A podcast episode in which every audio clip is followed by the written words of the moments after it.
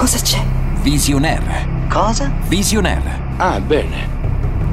Si può tentare un'associazione di idee. Cinema. Laura Buffa. Fantastico. Visionaire. Al cinema con Laura Buffa. Ne sei sicuro? Sì, sì. Ok. Benvenuti all'appuntamento con le Vision News, le notizie dal mondo del cinema e delle serie TV a cura di Visionaire. Cominciamo dalle serie TV perché batte ogni record precedente su Netflix Lupin con Omar Sy. La serie che si ispira alle avventure del celebre ladro gentiluomo è una delle più viste della piattaforma.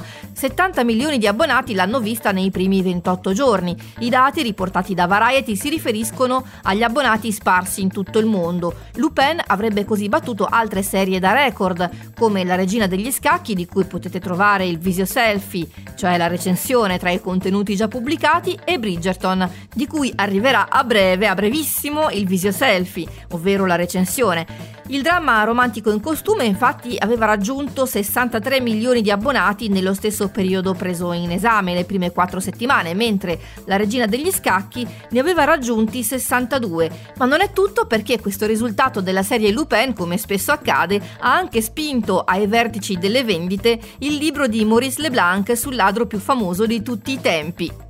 Abbiamo parlato di Bridgerton e a questo proposito il grande successo di pubblico che ha avuto ha spinto Netflix ad annunciare che molto presto potrebbe arrivare una seconda stagione. L'entusiasmo suscitato dagli otto episodi del primo ciclo ha spinto il suo ideatore Chris Van Dusen ad ipotizzare ben otto stagioni, tante quante sono i fratelli Bridgerton. In quest'ottica appare chiaro che ognuno dei capitoli verrà dedicato alla storia di uno dei rampolli di questa famiglia dai nomi in ordine alfabetico, proprio come avviene nei libri scritti da Julia Quinn, da cui la serie è tratta. E a proposito di ritorni, tra pochi giorni arriverà la seconda stagione di Snowpiercer. La rete televisiva TNT, che propone la serie negli Stati Uniti, ha addirittura già annunciato un terzo ciclo di episodi. Per chi ancora non la conoscesse, si tratta di una serie basata sull'omonimo film di fantascienza uscito nel 2013. In Italia, Netflix proporrà la seconda stagione in contemporanea con gli Stati Uniti, a partire dal 26 gennaio. E sempre in tema di serie molto apprezzate dal pubblico, arriverà, ahimè, al termine Peaky Blinders. Il crime drama si concluderà con la prossima stagione che sarà la sesta. L'ideatore Steven Knight ha fatto però sapere che la fine dell'ultimo ciclo di episodi coinciderà con l'inizio di qualcos'altro e che la storia continuerà anche se in altra forma. Sono molto curiosa di sapere di che cosa si tratta. E voi? Dovremo aspettare, perché ci spostiamo dal piccolo al grande schermo con Liam Neeson che dopo una lunga serie di film d'azione passerà a tutt'altro genere, la commedia. L'attore potrebbe vestire a sorpresa i panni dell'ispettore Frank Drebin, panni sgangherati che furono del mitico e compianto Leslie Nielsen.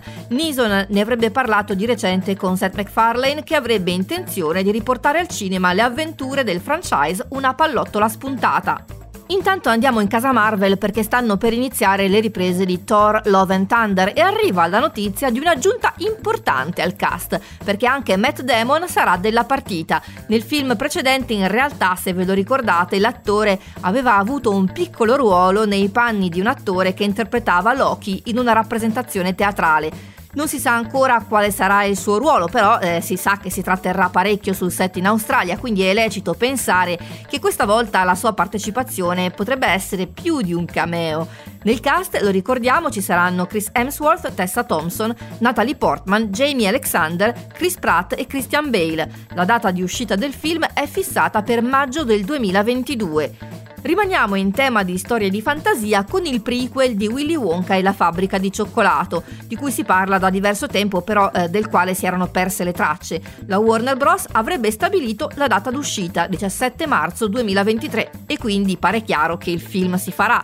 Sappiamo solo che si tratterà di una origin story e quindi dovrebbe raccontare l'infanzia o la giovinezza del proprietario della fabbrica. Il film si intitolerà Wonka e verrà diretto da Paul King. A proposito di registi, ci sarà anche un italiano al Sundance Film Festival. Si tratta di Ronnie Trocker con il suo Human Factors, che sarà nella sezione competitiva World Cinema. Il film affronta la difficile ricerca della verità nel nostro mondo ipermediatizzato, analizza le possibilità di comunicazione all'interno di un microcosmo familiare all'apparenza perfetto e il fallimento cui queste vanno incontro. Quest'anno il festival si terrà in versione digitale dal 28 gennaio al 3 febbraio febbraio.